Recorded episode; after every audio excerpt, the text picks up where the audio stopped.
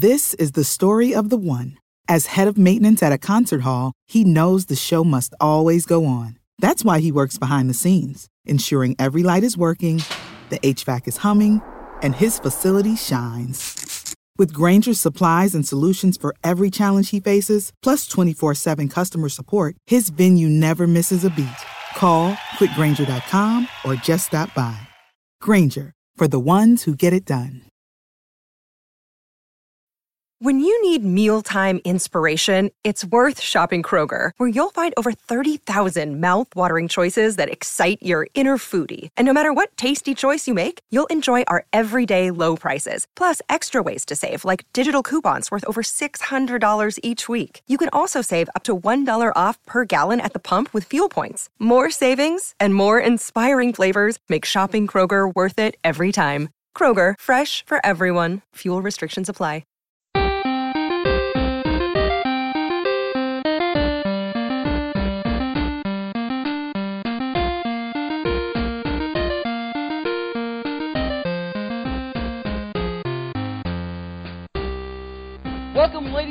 Boys and girls, children of all ages, to the Winter is Coming Take the Black podcast. I'm your host, Razor, and I'm here with Corey Thone, first of his name, Corey Smith, second of his name, and he's on a lot of painkillers, so we're going to mess with him tonight. Annie and Isis, we're going to talk about Game of Thrones Season 7. We've got some news for you, but before we start it, let's talk about the Emmys, and Annie, you are our resident Emmy expert. Talk about that really quick. How did Game of Thrones do with the nominations? Uh, did really well. We got uh 24 nods uh for the 20 for the sixth season. Um, well, actually, it's 23 plus um Gay of Thrones got one. Um, which I, I, I think that's they deserve it. I think that's so awesome. Like I just kind of include it in the whole group. Um, but we had several who have never actually gotten uh, nominations before, including Kit Harington for Best Supporting Actor, uh, Maisie Williams for Best Supporting Actress, along with them Peter Dinklage, Emilia Clarke, and Lena Lena Headey were all you know uh, nominated for a second year. Um, we got two for directing, one for The Door and The Death of Hodor with Jack Bender, and then The Battle of the Bastards, um, which everybody expected. That also got extant- outstanding writing for a drama series. And then, of course, the show itself got outstanding drama series. And then all the other ones are under the what's known as the Creative Arts Emmys, which are going to be held on September 10th and 11th, the week before. Now, here's the thing.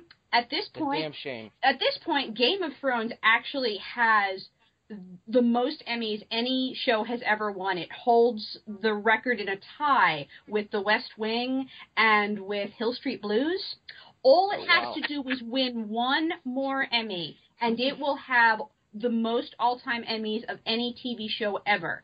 And considering that there are what about 20 odd under the Creative Arts Emmys the week before, by the time we actually get to the Emmy show on the 18th that airs, it is most likely that Game of Thrones will not only have broken the record but blown the hell through it for, you know, winning things like costumes and hairstyling and, you know, special effects and, you know, sound editing, all those things, you know, stunt coordination, all those things it always picks up Emmys for every year because it just does those things so well. And we don't even realize that it's doing those things so well. Like stunt coordination, we don't really think about that. But, you know, compare, say, like, the stunts on Agents of Shield compared to say, you know, the Battle of the Bastards. You know, it's just they're just they're working in a completely different, you know, they're they're Well, they're also working on a completely larger, different budget too. it's though, true, but they're also, you know, they're just in a category by themselves on some of these things, and they're just going to walk away with it. So um, I'm actually a little concerned how the Emmys plan to deal with this because you know the Creative Arts Emmys have are sometimes aired on television, but usually on like TBS, and people don't pay that much attention to it. So I'm wondering if the Emmys are going to maybe do like a special thing um, in the actual broadcast this year to recognize the fact that Game of Thrones is going to be walking in the door already a record holder. Wow, that's amazing. And Corey Thone, I want to hit hit up you really quick on this. You used to host a little podcast about Americana. Um, too bad it's not around anymore. That's a lot of wasted potential out there. Oh. Oh, talk to me about uh, where Game of Thrones ranks. Um, not just in HBO shows, but shows that have been some of the best shows of all time. I'm talking about like shows like The Wire, obviously that's HBO, but I'm talking about all the really good shows like Breaking Bad on AMC. Where does this rank? Um, honestly, I don't know what you just asked me because the connection got really bad, and Oh, awesome! Yeah. Great. uh, Okay. I mean, Well, I let me let me repeat the question really quick. Yeah, I'm, hit me. I'm sorry. I, I do have a little bit of an internet connection problem tonight, guys, so I do apologize for that. But Corey, what I wanted to ask you was, where does Game of Thrones rank compared to other great shows like Breaking Bad or The Wire? We talked about that before. Where does Game of Thrones rank in your mind? I mean, it's pretty up there in terms of of scale. I would say that it's it might be the biggest show to be this successful. I mean, uh, the only show I can think of with this many characters with this many names is The Wire. I remember reading at one point that The Wire had o- over a thousand named characters in its five seasons. Wow. And uh, you know, Game of Thrones has a lot of names, and they're all kind of hard to remember. Being able to keep, being able to keep someone, and The Wire was never as popular, not even in the same sport, let alone ballpark, as Game of Thrones is right now. So it's been on. It's been a, kind of an on-demand star, basically. yeah, it's The Wire's picked up steam after the fact for sure, and uh, you know, Game of Thrones has been able to take something so absurd and huge and get people to enjoy it as much as they have on a mass scale is really impressive. Uh, if I was to rank my favorite shows, it would definitely be in the top ten, probably pushing top five. And at that point, you're just you're splitting hairs at that point. I'm- Rarefied I mean, air at that point. yeah, I mean, it's like, oh, the, uh, depending on what day it is, this show might be higher. But my favorite show of all time will always be, at least at this point, will be The Wire, followed by probably Justified, and then you get to Mm. Game of Thrones, Breaking Bad, and a few other, uh, you know, really great, you know, Burn Notice. That was a joke, but um, not that I didn't like Jeffrey Donovan on Burn Notice. That was a joke, but like, I mean, there's, yeah, really rare air, like you said. At that point, you're you're talking about accomplishing something that's incredibly hard. Especially the difference I think with um, Game of Thrones and with other ones is they're also adapting from uh, the book and having to tweak it for a show. Um, I don't know. It's just it's it's definitely different than any of those other ones that I named. Uh, so yeah, Uh, Isis, I'm going to come back to you in a second. Uh, I want to ask Corey Smith really quick. You have a quick point about this. Well, I, Would I was just, you know, we're starting to talk about where it ranks, and I think that one of the most amazing things that the show has done is to bring in the female viewer. Um, because I think that, you know, on paper, when you talk about the show, it's a show about dragons. There's naked people every day, you know, every 30 seconds on the show, someone's getting their head Yeah. chopped off. It doesn't seem like a show that female viewers would really attach to and I've really been surprised to see how many female viewers really like it. I mean, my wife loves the show, which was a shock for me. Um, you know, Right. all my sisters love the show, so it's, I, I definitely think that speaks to a lot of its power is how it's able to connect with both male and female viewers in different ways. So that, That's that, that was all I had. my wife does fit in that demographic. She took a little bit of uh, encouraging for her to watch the first season, but once she saw it, she was hooked. She was on it. Um, Isis, what did you have to say about the the Game of Thrones and their Emmy, their place in the Emmys? Well, I think it's it, it's well deserved. The show has been outstanding. I actually tend to like shows kind of like this. Um, I mean, I was a big fan of Rome and Deadwood, which were not, I don't think, geared to females. But I, I it's, so it's not odd for me to watch a show that maybe females would not be grav you know would not gravitate to uh but it's not shocking that you know basically game of thrones is on the cusp of being the number one emmy nominated or, or winning show uh i did have some issues with some of the people who were nominated i really felt that um sophie turner gave such a great performance this season.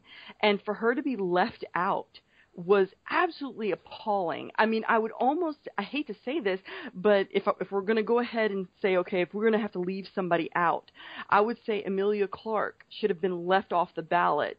Oh, Um yes, I'm going to say it now. Um Amelia Isis with the hot take. I know. I'm gonna, and this is just my own opinion, but I agree. feel that I agree. think that Sophie Turner did such an excellent job. She should have been nominated for supporting actress um, instead of uh, Emilia Clarke. I think Emilia Clarke has had throughout this whole entire uh, series great moments on the on the show.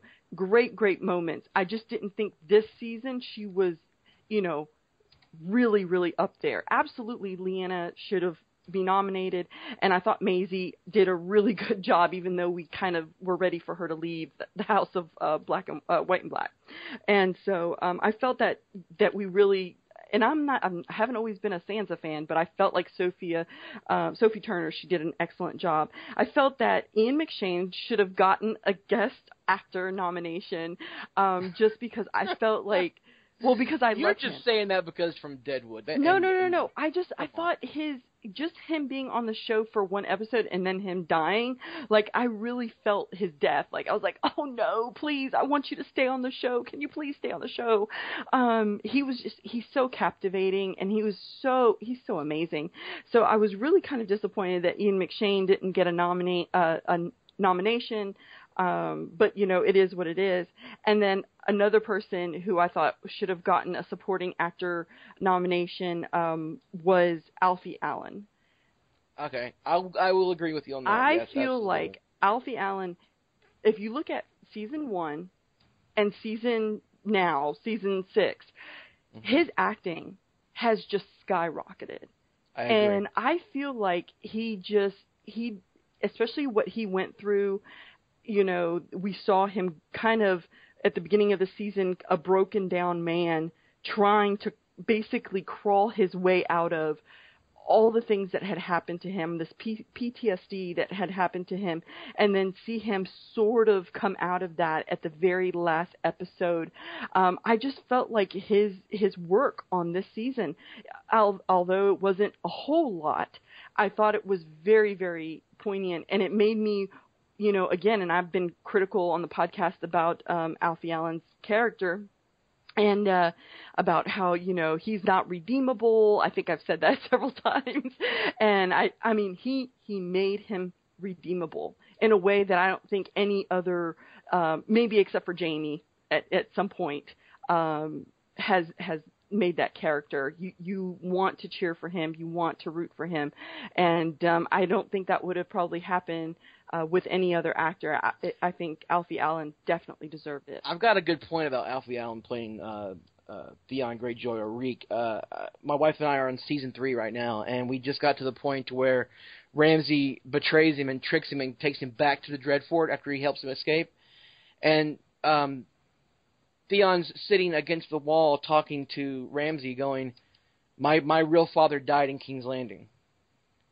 And that's the moment to me, and I didn't. I guess maybe all the hatred and all the negativity I had towards the Theon character because of the way he betrayed the Starks.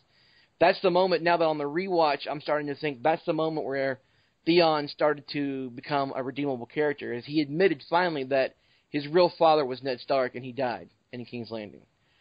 So, um, but yeah, I agree. Alfie Allen definitely uh, missed out really big on that one. Uh, Annie, our our composer for Game of Thrones got snubbed. Well, um, in uh, actually, if you uh, look through um, what was uh, what they put up, um, they didn't actually. They put up for sound. Um, in sound design, they put up sound editing and they put up sound mixing, but they didn't actually put him up for uh, for um, for music. Basically, I can't understand why Lord of Light is not on every ballot. Why why they didn't why they didn't Light why they Seven? didn't why he wasn't the seven? Yeah. why he wasn't nominated to be nominated i don't know either but you know i mean that's one of those things where they can only nominate what the show and what hbo put forward for nominations so you know you guys talk about Alfie Allen and say you know it's he was overlooked he wasn't actually uh hbo and the show they didn't put him forward the one who they put forward who wasn't uh given the supporting actor nod was uh Nikolaj uh, Coster-Waldau. Mm-hmm. Oh yeah, Jaime Lannister. That's true. Yeah. And he had a really good season. He had some great moments, especially there at Riverrun in the tent with Brienne. Yeah, I mean, Sa- Uh, I mean, and- Sophie Turner was put forward and she was rejected, and so was Carice Van uh, Houten, uh, who plays Mel- Melisandre. The two of them were Why? put forward, and they weren't given. Uh, And see, I don't think I Don't don't think her Van Houten all. deserved one this year. Yeah. I don't think she really Well, did anything. Well, what they do, they're throwing it's they're throwing shit against the wall and seeing what sticks. I mean, that's what they're doing. Yeah. I mean, but the thing is, guys, if you look, and, I think the two best points that I completely agree with Isis about were Alfie Allen has been criminally overlooked this entire series for his performance, and also with with Dany, and I think Corey, I saw you agreed in chat as well that Dany really didn't do anything this season that would Yeah. have made me go, yeah, Emmy right there, because her speech on top of Drogon was kind of corny. But um, if you start looking at other categories, like especially, uh, especially with like best supporting actor, which is where Dinklage, Harington, uh, you know, they, they ended up in where I can't say the guy that plays the Kingslayer's name. Don't ask me to. Nikolai. Him, those NC Dub. those are, NC those other people. You start you have to start looking at the other people that were nominated. The best supporting actor category is is absurd. Jonathan Banks, Dinklage Harington, Michael Kelly, Ben Mendelsohn, and Jon Voight. Who are you going to kick out to throw NC Dub in there? Like, and it's like that in every category. And even with ones that like where I agree Dany shouldn't have been there, I get why she is there. She's like a huge part of this show, and she carries a third of the storyline now on her on her back, kind of.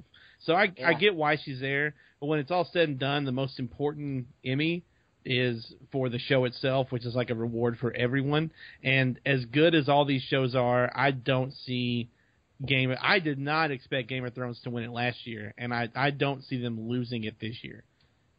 it's pretty much impossible, especially with well, nothing's impossible, but with season five being a I guess a critical success, but not a success among the fans. I guess I'm saying that correctly because now that season five is over with, a lot of people gone back and watched it, and the critics have said that season five is one of the best seasons. I did not like season five personally, and a lot of fans on the internet will agree with you when you when you talk about season five. They'll say, "Yeah, it Well, sucked." the the stinks, reason, blah, blah, blah. okay, actually, uh, if you don't mind me interrupting, the reason that season five got so much Emmy love last year was also because there was a rule change.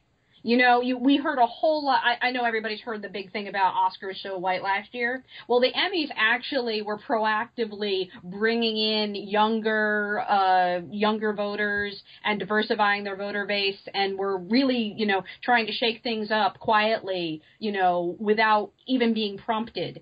And last year, a lot more people were eligible to vote than had ever been able to vote before, and it really changed the voting pool. And that's part of the reason why Game of Thrones swept in a way that it hadn't swept in the first in the first four years. Yeah, and look at the list of the shows. Like, look at the best drama category.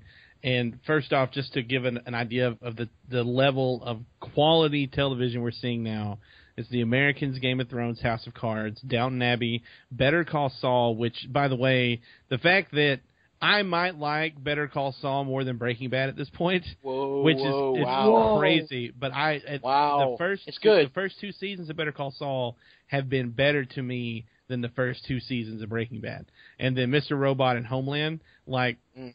how even USA has got shows now. Mr. Robot, again, the channel that started off with Monk, which was great, and then Burn Notice, and all these shows are like, ha ha, and you know, Royal Pacific Blue. Pains and shit. Yeah, but yeah, Royal It's, Pains. it's and the all that stuff. wrestling channel, for heaven's sake. wrestling Exactly. Like their biggest show is still Raw. They've got a show that has like seven drama category nominations. Christian Slater is one of them. Like what the Yeah. hell is happening? It's Hell like yeah. We're in the 80s all over again.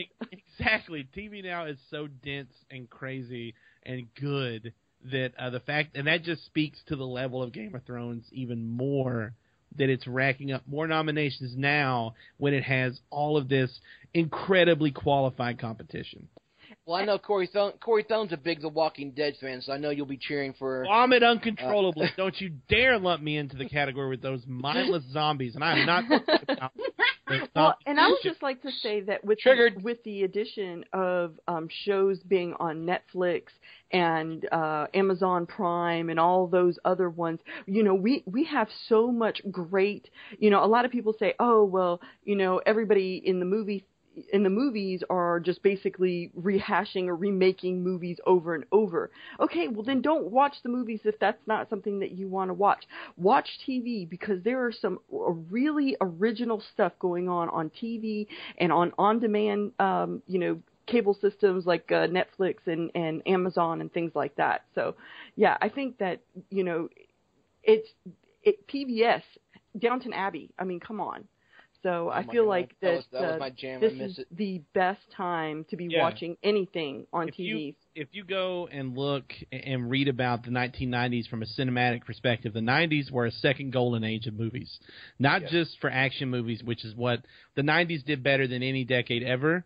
And I'm not saying that I do not have 90s nostalgia glasses. I hate that crap. Most of the crap from the 90s. I do. I don't. The music, the TV, it was all trash, right? But the movies in the 90s were amazing. And, and from top to bottom, you start in 1990 and you go to 99.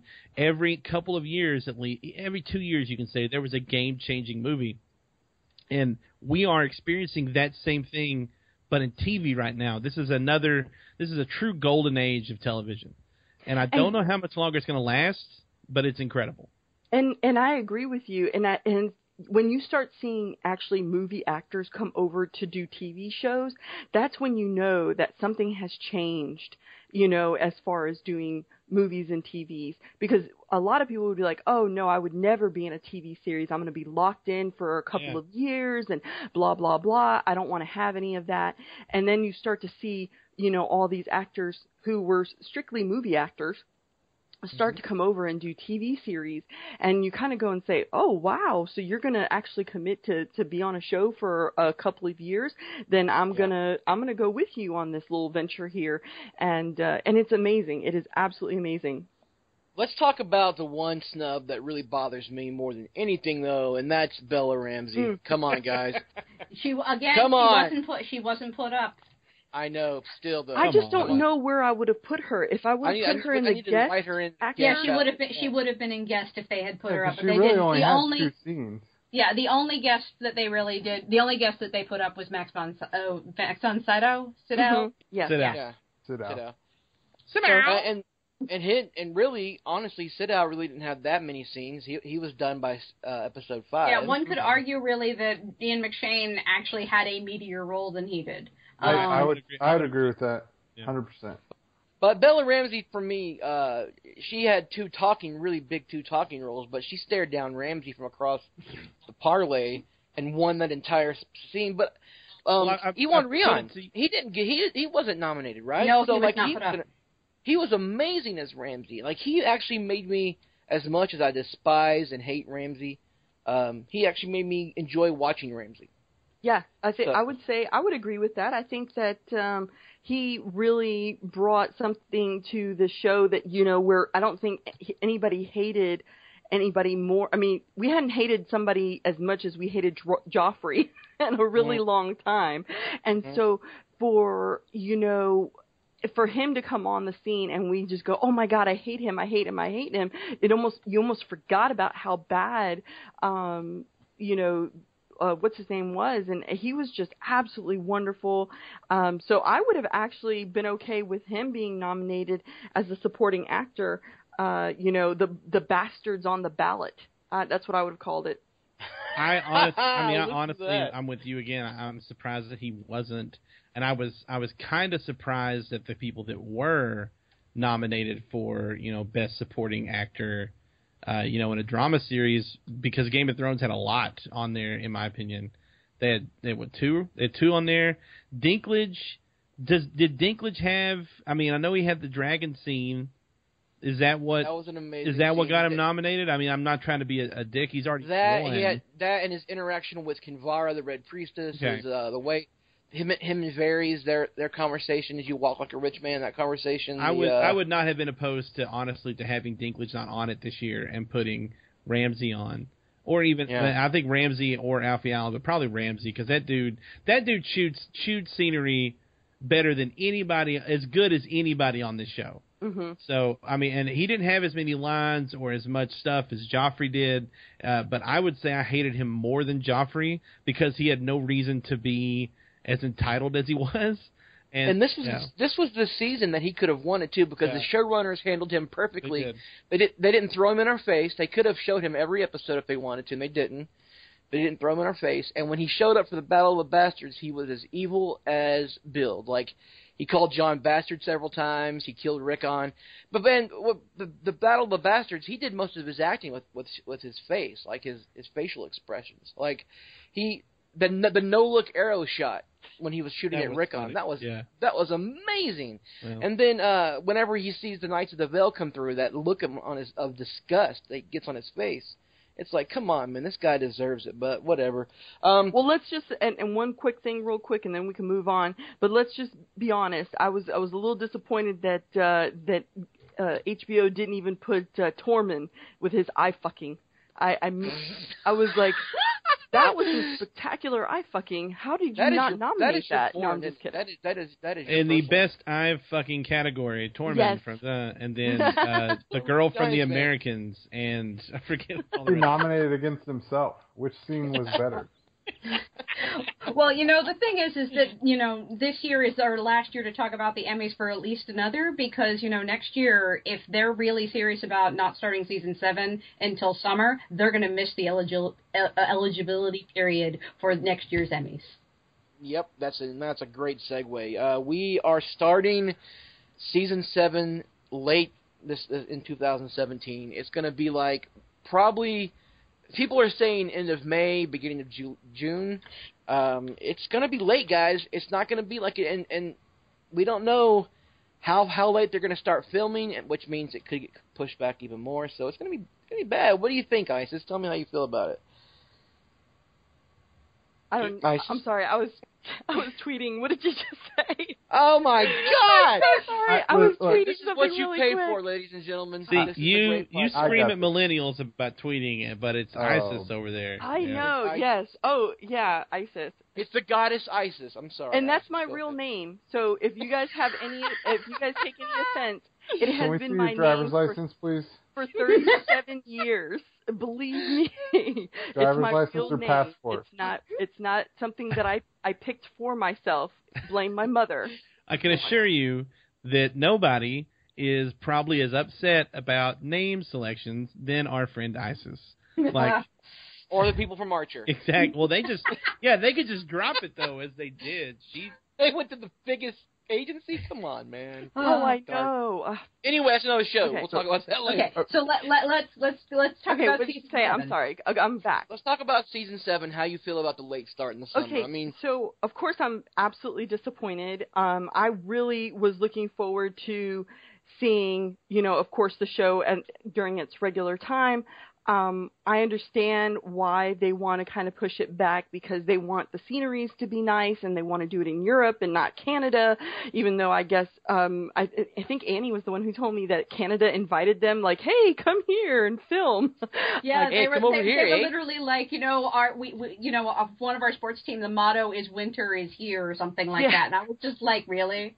winter is always here and so i felt like um i understand why they're doing it i saw i saw an article i believe that annie wrote of like the castles and that the, the places that they're they're want to film in um and what it looks like during the winter time and it looks spectacular so i'm going to go ahead and say yes okay let's go ahead and wait a little bit longer but shit can you give us some more episodes can, can you give us some more episodes a little more than seven. seven Corey Smith. episode is not enough for me.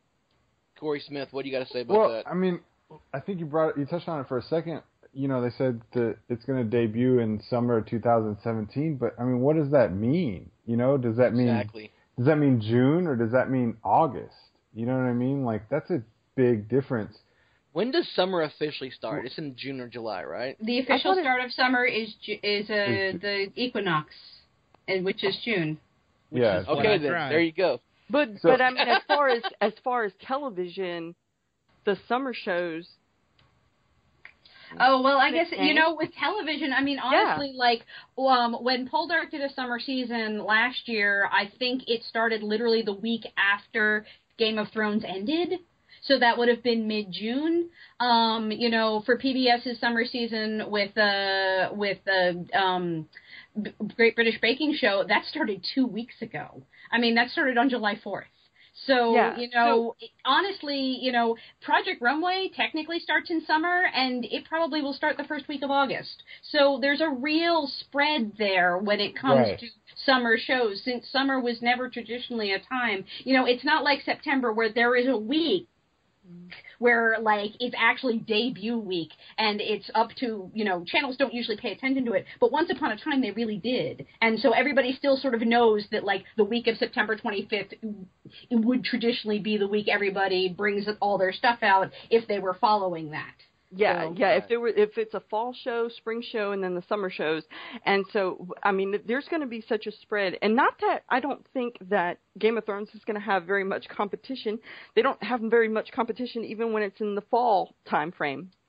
Um, Oh no, so- I I, I think it'll, I think putting it in the summer means that they probably could score even more audience than because there's literally no competition. Yes, Yeah, uh, and I- exactly. And, shows like um what is it, Outlander, who do their shows during the summer, t- run their shows during the summer too. Um, they do it on Saturdays versus doing it on Sundays, which is really smart for them. And I think that there's going to be if if there are summer shows that are going to have to compete with Game of Thrones, they're going to have to switch their days maybe. A mass Yeah, exodus. I mean, like like I said, that that part really scares me that it could be any time during the summer. And then you know, as far as when they start it, I think the only show that they might even remotely consider would be going up against would be The Walking Dead. And I, even then, I don't really see them viewing them as too much competition. But that'd be the only one I could see them saying, "Hey, we got to get on before they start." And Walking Dead, Walking Dead. Walking Dead has branched out to a new show. To the yeah, but I don't think they worry about that second one. I think if Well, no, they don't. But I mean, it's starting to build up steam. AMC's got a got a slate of shows now, and um, right, and, and the, when when Game of Thrones isn't on, Walking Dead brings in the numbers. Right. And I think, and if I if I'm not mistaken, the original Walking Dead usually premieres in October. Yes. So you know that would mean they wouldn't want to start. You know, they'd want to start at the latest the first week of September. So well, and it's only it's only seven episodes, Right. So it's seven weeks. It's not like we have to really go through a No, you know, I, big, I- and I, I don't think we're we're looking at something as late as September. I'm thinking we're looking at something like July, the first week of July, the second week of July, as our latest start point for a summer season of Game of Thrones. Yeah, I was July thinking July 4th was 4th on- weekend. yeah, July Fourth was on a Monday this year, so I'm guessing next year Tuesday. So they probably wait till after that at least. And because they're having such an abbreviated season, they can start later in the summer and still go ahead and go into their fall season. Because you got to think about it that Game of Thrones, I mean, after Game of Thrones ends in the summer, you know, HBO wants to still capture those viewers. They're going to try to go ahead and keep them for the fall. And so I would see them do it probably like you all are saying mid, um, midsummer, and then to end that that last episode in the uh, fall season and that would probably be around September October time frame is when uh like all the new shows if if if you guys have ever read any of my articles before I have this Excel spreadsheet that I do every year and it's a real thing it's real. I've it's, seen it. it's real I have it going back like since 2011 or something like that and uh and it's it's an Excel spreadsheet and it shows you uh, what episodes are going to be coming on and uh, what dates. And and the fall season always falls on that. Like basically, you have that second week of September. I guess after what, what is it Memorial Day, Mhm, right? Yeah. and Yeah. then and then and you also have shows that start in- in October. Uh, but the big new shows will always start in the fall in the September time frame. So I think it's going to be really, really interesting. I'm just really disappointed that they decided to do um, seven seven episodes. They had been warning us that they were going to do that, and um, I was hoping that they weren't going to really do it, and they did it. So I really feel they like they did it. They pulled the trigger, Yeah. which means if they stick to the, there's only 13 episodes left. That means uh the final season's only going to be six episodes. Yeah, they've they've hedged in case it runs a little long that it could be as many as fifteen, which means that at the absolute outside, season eight would be eight episodes, but I wouldn't count on it. No, they uh D and D, Benioff and Weiss, uh, they don't really seem too keen on stretching it out right now. Do you so think? Do you think that maybe the last episode may be uh, just a longer episode than the hour long? Like you know, I could see that. you like know, a two-hour episode, a two-hour Yeah. exactly. I could totally see that. Or an and hour I and could a see them. I could see them deciding to do like a 90-minute episode for the finale rather than try and do like two episodes. Absolutely. I could even see them um, releasing it in IMAX, like they did the uh, premiere of, uh, of the trailer for season five. So I mean, there's all kinds of things they could do. That I also crazy. wonder why they don't do sort of a Lord of the Rings type thing and just film the final two seasons kind of back to back. Um, I mean, they're it's only fifteen. I, what's that? I mean, Who said? I mean, who said they're not? Because I thought Yeah. that that was something they haven't really talked about. But that wouldn't surprise me to have them drop the first seven over the summer, and then only a few months after that, like I, I just don't see why drop. you wouldn't. Surprise, if you've we're only back. got six more to film, like they're talking. I don't know why you wouldn't just. I mean, that's really only three more than a regular season. Why you wouldn't just film those final three and then you know release if them they like had ad- more di- if they had more directors on tap i might believe that and i might think Yeah. that that's what they're planning to do but at this point they only have four directors booked to uh work for you know the off season and since they only have four and we only have seven episodes and they usually give like each director gets two so in this case three directors will get two and one director will get one um so yeah i don't see them doing i i see them only really doing those seven and then waiting a year Yeah, These I are unusual directors. We have Mark Mylod, which I know uh, that's uh, Corey's favorite, Corey Thone's favorite director. I want to talk about it. you know, I actually did a I did an article this morning on the four directors that they pulled, and you know, Mark Mylod and uh, James and uh, uh, Podeswa um, are basically these are their workhorse directors. You know, these are their ones that they they're not guys who you know go off the reservations. They're not guys who bring big ideas to the table. They're they do what they're given and they and what they give us is basically as good as what is written on the page.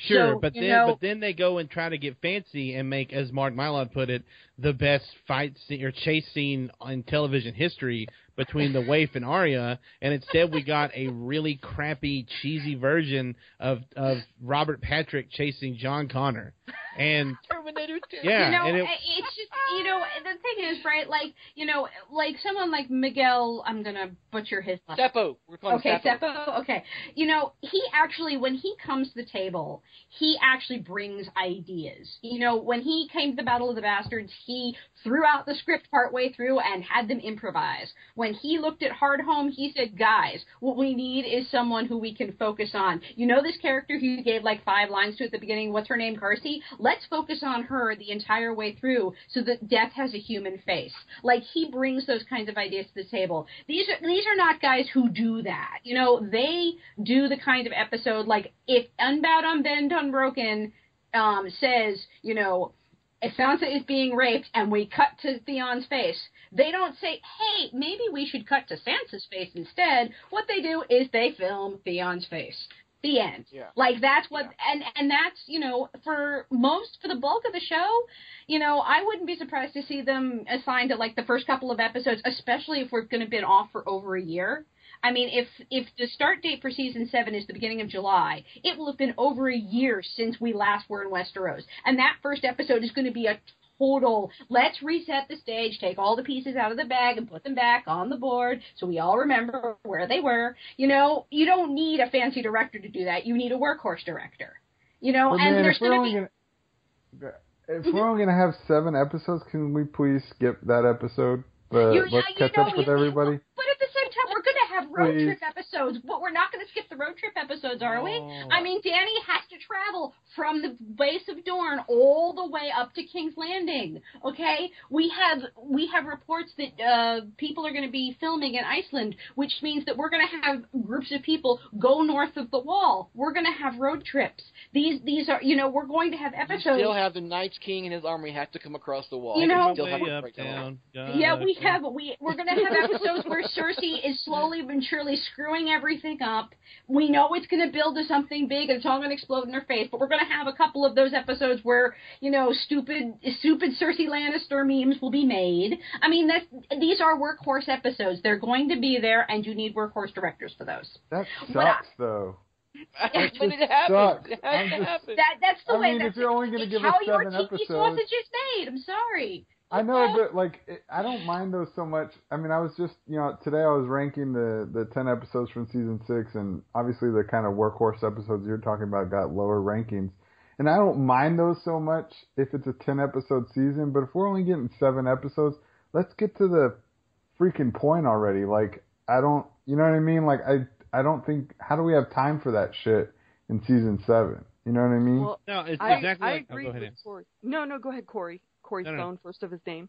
I would say I agree with Annie. Sadly, that there's going to have to be road trip episodes where it's like, all right, so Dany's in Dorne, Jon's at Winterfell, Cersei's here, and then everything in between, like everything has to get lined up so they can fight. You know, that's everybody forgets that part of you know like Return of the King or uh, Return of the Jedi, whichever return you want to look at. There's a lot of moving pieces on the chessboard into the right places.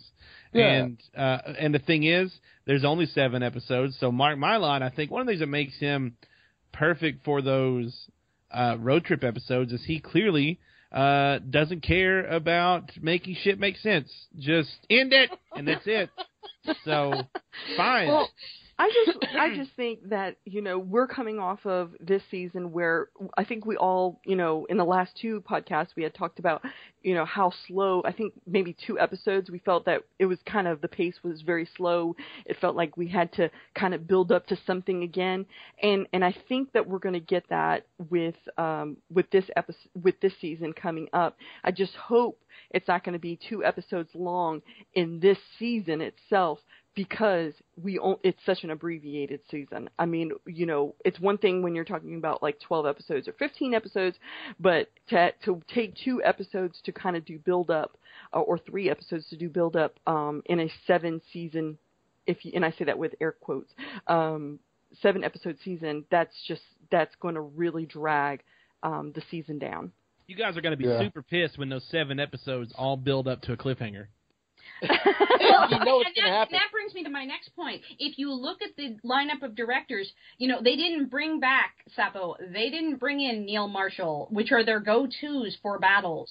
There's no director on this on this call list that Yeah, they saw that. had do ma- that they've had do major battles. You know, um, Alan Taylor, they he was in he directed in in seasons uh, one and two. He did episodes like Baelor, big twist episode, but not big battle episode. You know, so I wouldn't be surprised if this seven episode arc ends up being one that has those kinds of Baelor like, you know, Ned gets his head chopped off, oh nobody saw that coming twist. But not actually big battles. I mean, it's hard to believe that we'd have, you know, this close to the end of the series, a season with no battles, but I'm actually wondering if that might be a thing. And the fourth guy who they brought in, um, who's never done this stuff, who's never done Game of Thrones before, he's from uh, It's Always Sunny in Philadelphia, uh, Matt Shakman. Um, and he, Oh, I expect yeah. to, I expect dark comedy from him. He's going to But I pump up Tyrion's conversations with uh, Grey Worm and the Sandor. No, we're gonna get a cold. We're gonna get cold open with like Dany being like, "Listen, guys, we're not going back to Meereen. We can just leave it over there, okay? Don't worry about it." And then it cuts to black, and it's like you know Dorne on a Tuesday, and then it cuts to black, and it gets called the episode's called "Dany Goes to Meereen," and the violins kick in, and like that's how, So yeah, like Oh, I expect man. comedy from him. I expect like dark comedy, and I expect like you know, uh, I I I expect a good character type episode. But I'm not. I don't know. Does he do battles? Has he done a lot of battles? He's done like Mad Men. You know, like this is just not. He's a high thinker. Yeah. Um, Well, Let's- I think he uh, does quick probably more up close and personal filming. So I think that's what we're going to get. We're not going to get these big, big, you know. Se- I mean, again, we're we're kind of putting this guy in a box just by what his film work is. He could probably do that stuff, but I Nobody feel like it's going to be a lot more of, you know, strategic stuff going on, tight in the faces filming. strategery. Um, True, but you know, we also didn't. We didn't. But we also didn't put Jack Bender in a box. And what did he do? He did time twist stuff. He blew our fucking minds is what he did. Um, let's talk really quick um, about what could happen in season seven with all these stories merging into Westeros. Um, Meereen, Braavos, they're no longer a thing. Everybody's in Westeros now. Dany will probably land in Dorne and start making her way to King's Landing. More than likely, I guess that's what the story's going to be. Um, Jon is going to have to face off against the White Walkers. They're going to have to come across the wall. Um, I don't. I personally don't see um, a season going without the White Walkers bringing the wall down. I just don't see that happening. The question is, does it happen early or does it happen all the way at the end of the season? I actually wouldn't be surprised if they had it fall earlier in the season rather than later. I would prefer it early. That way, you have characters lining up to deal with with the White Walker uh, threat, because that's what they've been setting us up for is the wars to yeah, come, right? If they don't get across All- the wall before the I mean, early. I mean, if they're not get, if let's say they brought the wall down at the end of season seven, then that means they're not actually a threat to Westeros until Right. the eighth season. And it's like, yeah, well, like you said, they've been building that the entire series. We need to see them actually do something, like get south of the You gotta- wall you got- and start you fucking got shit to- up. you got to draw a conclusion to Bran's story across the wall. So he's got to come across. And does that mean the Night's King mark is is like a key, like a universal key that just lets him in everywhere? So if he comes across the wall, does that Night's the Night's King mark like let him in the wall? And does that is that the way the wall falls? Um, I mean, are we going to see things like that happen in season seven? Well, Uh, but what they've talked about, what Benioff and Weiss, Weiss has talked about in previous seasons, coming up to season five and six, they were like, let's make the world smaller. We're trying to bring characters in together, right? They're trying to like kill the Meereen and the Bravo story because it's too far out. It's too spread out. The story, central storyline, will be in Westeros, where the White Walkers come. That's where the real threat to mankind is. It's not. It's not armies facing armies. It's the, the dead versus the living, basically. So that's what we got to get over. That's what we got. All these powerhouses. I mean, I honestly, we don't we don't have a book we don't have a book to go after, so we don't know what's going to happen in, in the Winds of Winter, the book. Um, hopefully, that gets released here pretty soon. Um, so we have some kind of story canon to go off of. But what I'm worried about is, are they going to? I don't know. Are, are they going to take all these major characters that are leading armies, and are they going to um, make them sue for peace to fight fight against the White Walkers together? Are we going to see Cersei and Dany actually work together instead of fight each other? No, no, no chance no. in hell. Well, all I'm saying is they're already building up a Cersei and Dany uh, confrontation, and it would not surprise me if the big twist is they make peace and they they fight the White Walkers together. What what is that? What is that? We somebody we mentioned wrestling on USA earlier. What is that song? No chance in hell. Uh, just, Nice. Yeah, No chance. Nice. yeah. Like I'm sorry. Like that is so totally my response to that. Like no, I, I cannot see that. Cersei is far too short-sighted and far too stupid to ever make that kind of choice. She just she's just too stupid. Uh-uh. Like we know that. We know that she's a person who does not think about the consequences of her actions, and she doesn't think beyond her own needs, and she's going to look at any kind of threat from the White Walkers, and she's going to be like, "Oh, that's a lie.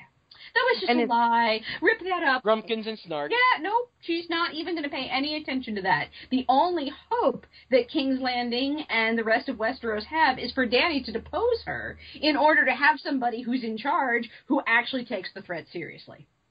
And Yeah, I, Well- Cersei's I not going to give even up say- power now that she just got it. So Yeah. and I agree. Um, I would, but I could see her, her sending Jaime up to the wall and maybe a small army, a contingent of people to go up there um, to see what's going on, but more so just to kind of get rid of Jaime out of there, um, so she can basically run amok. Uh, and do yeah, whatever. es- so- especially especially if he's if he's trying to stop her from misbehaving.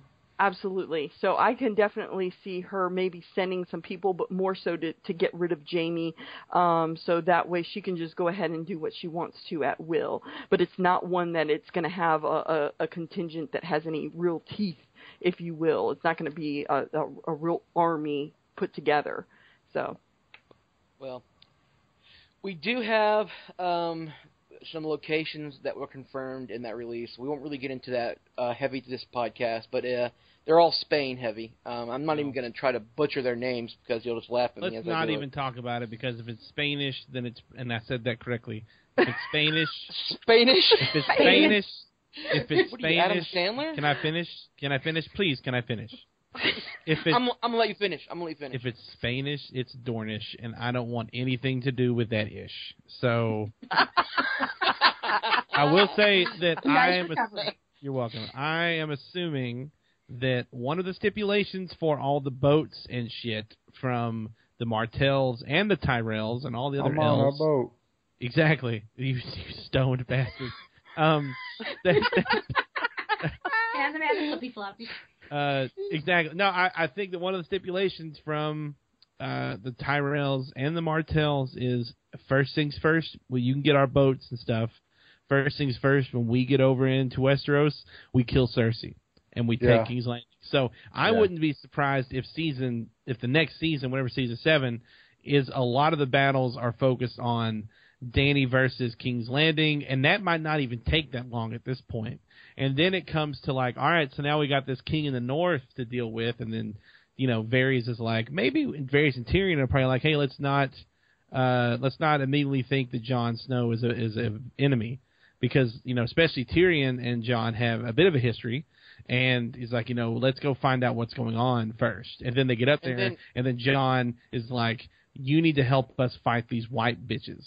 And yeah, and I mean, I- and I know that's really here's the problem with what I just That's said, right? racist. It is first off, it is that. Secondly, it, it sounds almost too easy to see coming for this show.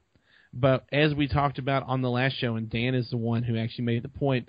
Now that they don't have this massive cast to play around with and kill off, they're putting everybody into, um, you know, into a box into Westeros, and traditional storytelling is going to start happening. So things that you see in the future that you're like, oh, this can't be, it's too obvious. Well, it is still just a, an, an adventure, you know, story book, whatever. I mean, it's Fantasy. fantasy book. I mean, it's, there's going to be those elements of it, and I don't think that, as I said last week, I don't want this show to end with Cersei or a White Walker or something sitting on the throne. I want someone I like to win. You know, let's let's let's hope for that. I, I, you know, let's not hope for something to be depressing just to be a change of pace. I like happy endings personally. So Well, you see, and you then do. my if you talk to my husband, he would rather have you know someone like the White Walker sitting on the Iron Throne because he likes to you know have the unexpected, Chaos. yeah, chaos and unexpected outcome. When it's you know too predictable, he's like, oh gosh, that was so such a boring ending. Um, so he would he would be excited if someone um, you know like like the White Walker King was the one who was sitting on the Iron Throne and everybody else was dead. He would, li- or even if it was Varys, you know, someone who nobody thought could ever be king, and then they're sitting on the Iron Throne. It, it Littlefinger. you know, Littlefinger or some, well, Well, not even know- Littlefinger, but it, like Varys or somebody, somebody like Well, that.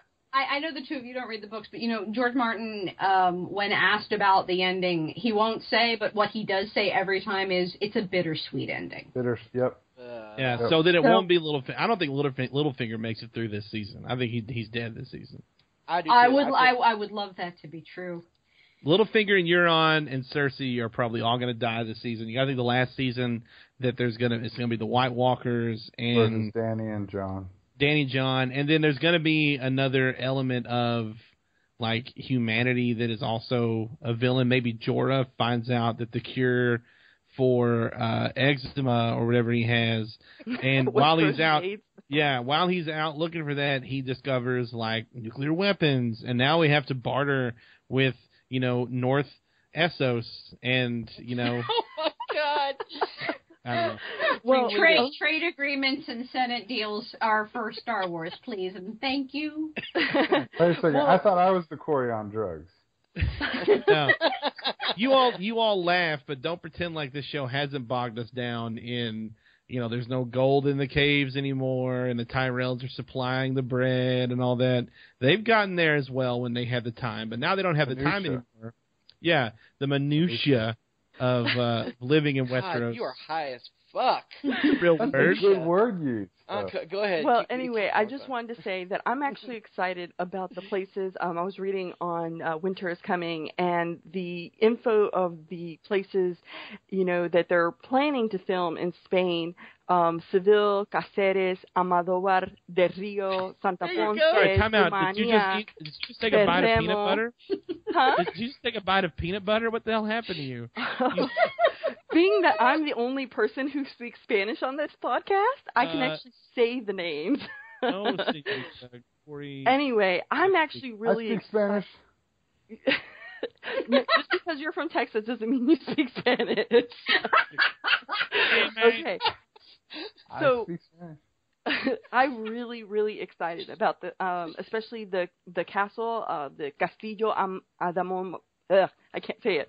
Adomova. You can't even say I it. I know. I just got all tongue twisted uh, because the castle is is absolutely gorgeous. And then they showed a picture on um, the article of it w- when the snow has fallen, and it's absolutely gorgeous. And I think it could be any castle, you know, in the kingdoms. I mean, it doesn't have to be Dorne or anything like that, just because it's in Spain. Um, so I think it's a great, great way to do that. I don't think, to be honest, if we already have um, Varys, why do we need to go to Dorne? Didn't we just pick him up from Dorne? So, I'm, oh no, I, fa- just fastest landing pad. We're, I mean, Dany has to land in Westeros and walk out of the boats, and she's gonna, and that's gonna be in some south south corner of Dorne, Yeah, and that's just that's was- just geography. I was kind of intrigued though that there were seemed like there was multiple beaches uh, that they were scouting. So uh, I I didn't know what that meant for the story. Like, are they gonna scatter Dany's fleet, or is she gonna land a couple places? You know what I mean? They could take it in the young Griff ar- arc Right. where his army gets spread out Right. over the seas and they all land in different spots. That's Yeah, exactly what I kind of thought. That they don't all necessarily land in one spot and then just form up and start. Well, listen, listen. Here, here's what we do know. Season seven, just like every season, uh, the dragons grow a little bit bigger, and the dragons will be a, a large part of Dany's army. So there you go with that. So they're gonna have to up the CGI budget. Although we don't have any direwolves left except for Ghost, and I guess Nymeria is running around the Riverland somewhere. But Ghost, um, you know, he's around there somewhere. So the CGI budget's just gonna be basically dragons, and uh, so yeah. I guess White t- attack later too, though. So well, but they're really, you know, they're done the makeup. So I mean, yeah, obviously there's a lot of CGI involved with there, obviously, but the makeup department really shines through with those guys and the actors. But like I said, um, we need kind of need to wrap this podcast up. We're not going to go two hours like we have been the past couple of Thank weeks. Christ. I know you're happy, and Corey Smith is about to lose his mind anyway. I'm he, I'm sure he's seeing colors right now. But um, I He can can hear see my color. heart. I'm sorry. He can I'm taste sorry, colors Racer, and- Are you implying he doesn't usually see colors?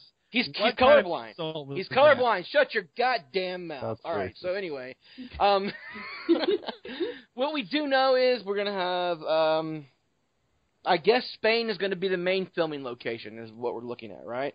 Right, Andy? And no, they're still gonna do, they're still going to do a lot in Ireland. If nothing else, they'll be doing it in the Titan uh, or, or the Titanic studios.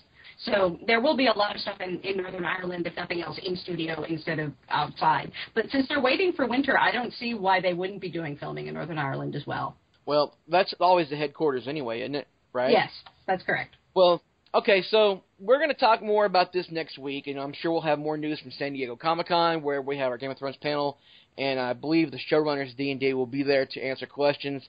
Um, I'm sure it's going to be a fun time, and we'll be back next week to talk about that. So, for myself, for Corey Thone, for the uh, high out of his mind Corey Smith, for Annie What? Bundle, for Isis, the goddess Isis. I want to I say thought I was Razor. I thought I was boozy, and Oh, Annie boozy. was. Okay, um, we- Oh my No, God! no, please no, no, no. I was trying to give you a, Time a out. compliment. Can anyway, we? Can, are, Isis, you and I, we are boozy, and let's not. I'm Let's normally not- boozy too. let's Don't not leave hide. me it. out. You really are. I mean, come on. No, no, no. Now you're drugged, dear. It's different. You, I can't. I can't go to campfires because I might burst into flames. and as big as I am, it'd be like a tire fire, baby. I'd burn for days. So, Be like the steps of Baelor. yeah, exactly. Boom. So um, we'll talk to you guys next week. Thanks for listening, and uh, Rolado Mabulas.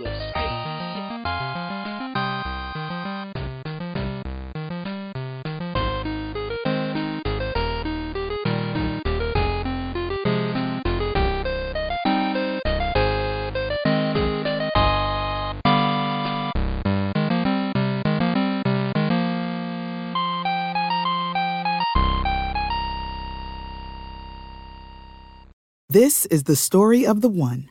As head of maintenance at a concert hall, he knows the show must always go on. That's why he works behind the scenes, ensuring every light is working, the HVAC is humming, and his facility shines. With Grainger's supplies and solutions for every challenge he faces, plus 24 7 customer support, his venue never misses a beat. Call click grainger.com or just stop by. Granger, for the ones who get it done. Get everything for your next project today at Menards and save big money. Keep your walls and trim protected while you paint with Scotch Blue Painter's Tape. It's designed for use on multiple surfaces and can be removed easily without leaving residue behind. Save big on Scotch Blue Painter's Tape from Menards. Also, view our weekly flyer on menards.com and check out all of our great deals happening this week. Save big